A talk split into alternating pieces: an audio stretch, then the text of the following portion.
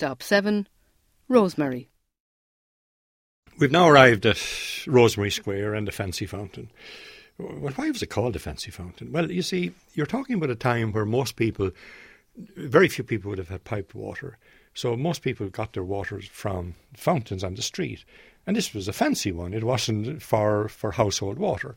And in fact, what the fountain was for was it was given to the town by the people who got the contract for supplying water to the town. It's like what you have in the motorways now. Uh, a piece of art is given. That's what they did. And it wasn't here in Rosemary Street at all when it was given in the 1890s. It was up in Market Square. There's, we'll say why it was removed when we get to Market Square. But it's a nice little uh, functional piece, if you like, decorative piece, not functional piece, which has seen many, many incidents as well. Because as you can imagine, this was probably Rosemary Square. Uh, was one of the biggest um, open areas in the town with a focal point, and it was here in the 30s, the 20s, the 30s, the 40s that the great political meetings were held, where they put um, planks of timber across where the water is or the fountains and and that. And I can remember one great occasion in the 50s when De Valera came to town and it was sort of bonfires sort of lit and Dev was escorted uh, to Rosemary to Rosemary Square, and I'm sure many other political figures as well.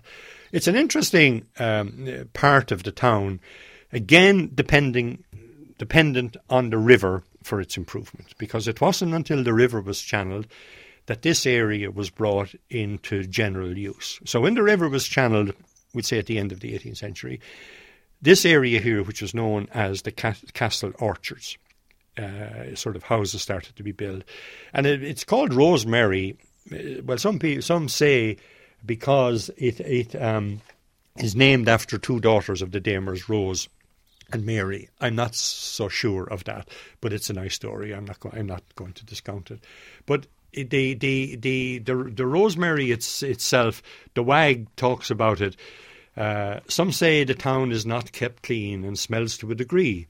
But surely no one can object to the smell of rosemary. So we're not going to object to the smell of rosemary, which today is quite is quite pleasant.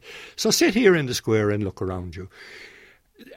I'm convinced that the reason that you have a square here at all was that this probably became the area where the fairs were held. In fact, I've seen a postcard where the whole area is covered in cattle before the fountain was here.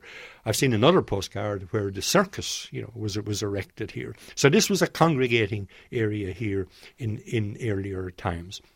Across, you can see where we were earlier at Carl's Row at Quakers Bridge itself, and it's not unlikely that this square held the original Quakers meeting place, which was called Old Tenter, which was for the original um, Quaker places, there would have been temporary erections, and the old one was called Old Tenter. Up Rosemary Street itself, uh, at what is Ryan's Hall, was in fact the Quaker meeting uh, hall, which is still there, which we have taken over now as part of the Roscrea Castle uh, complex. It became an auction room, and then it was a dance hall, and that. The buildings around it are quite are quite pleasant, as you can see as well. I just want to, as as we're as we're sitting here or standing here, just to draw your attention to some Roscrea uh, people. You know, my own name Cunningham. Uh, is very much a Roscrea uh, name, but there are other Cunninghams associated with the town that of no relation of mine.